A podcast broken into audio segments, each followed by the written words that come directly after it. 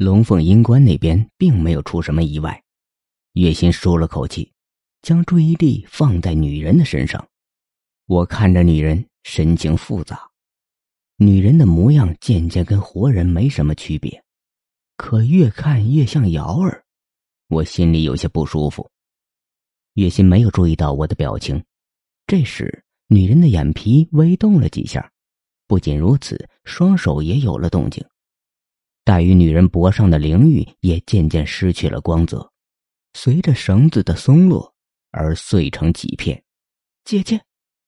月心激动地朝女人喊着，女人苏醒的迹象越来越明显。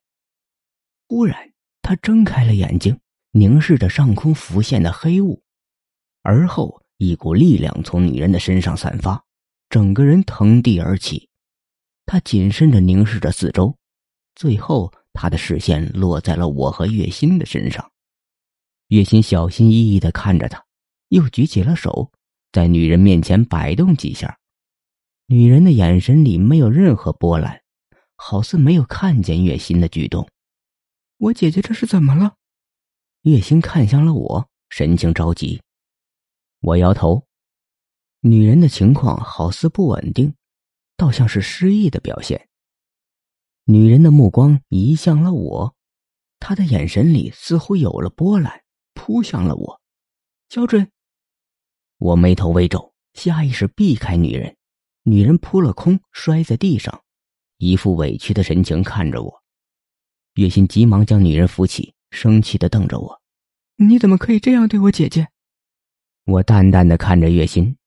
女人推开了月心，她的神态带着几分瑶儿的模样。美目含着泪，楚楚可怜地看着我。小准，你是不是不要我了？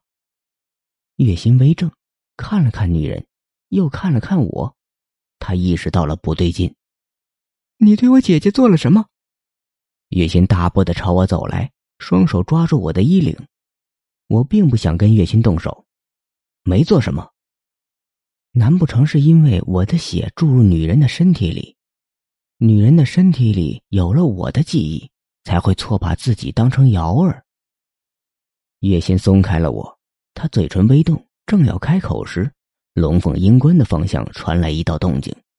我猛地看向了上空，只见一股股黑雾涌了过来。这是怎么回事？月心面色惨白。既然女人已经复活了，说明狗皇帝的命数在被改变。龙凤阴关那边不会有什么意外才对。